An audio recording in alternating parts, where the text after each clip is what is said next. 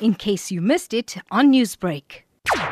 What this um, Concourt decision then says is that you don't have to be devoted to a political party, but you also don't have to buy into the political party system as it is, because you have the opportunity then to put someone of value who has the ability to speak on your behalf or speak to some of the issues that you feel are important. I've spoken to a lot of people, and specifically around the build-up to uh, last year's election, and, and what they said was that it's almost as if the leaders already decided, because within their groups, political party heads decide who's running for what, and you as the electorate just has to deal with it, irrespective of whether you like that candidate or not.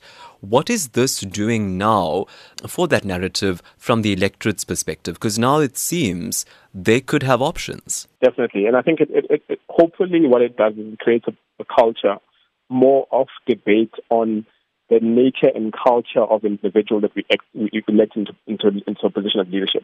What type of person ought to be the leader that we all can, can sort of rally behind?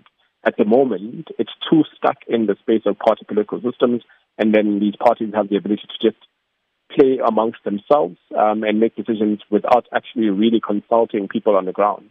Um, so from the electorate's perspective, um, they're able then to say, listen, Um, if you're not willing to put someone that we value, um, regardless of whether we're part of your party or not, then we're willing to go outside the system and then find someone that we can, as a as a, as a collective, rally behind, and that we can continue to hold to, to hold accountable. Accountability is a very um, you know serious issue with regard to this, mm. and let's be critical now, Brian.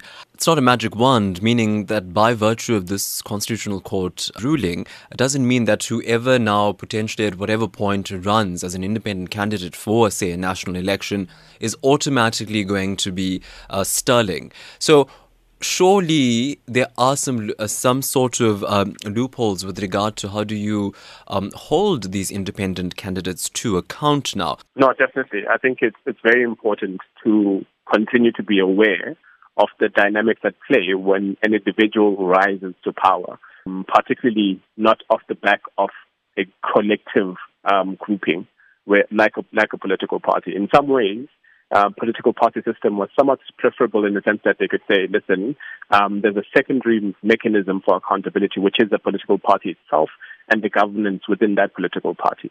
But if you look at the ind- independent candidates, um, the only real mechanism for accountability is not to vote for them at the next election. The issue of uh, coalitions and collaborations are very, very visible in South African politics. So an independent candidate making some sort of progress, who's to say that that doesn't go to coalition? Definitely. And, and particularly if you look at, like, how do we ensure that the person that we vote for as an individual candidate continues to remain sacrosanct to the, to the values that we adopted them into that space for. Because once you're on top, it's easy to get sidetracked. What it could serve to do is to really take the situation on the ground from community levels now and take it to that much higher authority if, in fact, independents do make it to the National Assembly. You have community, grassroots community movements that have been doing the work of collecting um, what communities' grievances might be. For instance, Abahlali baseMjondolo could decide, listen, given the fact that we advance a certain need for a certain group of people,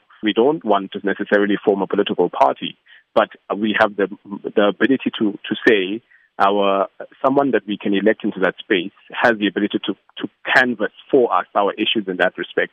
Um, so the likelihood of, of people seeking out constituencies and say, listen, why, what are your issues so that I can advance them, so that I can secure your vote, but also ensure that your needs are met.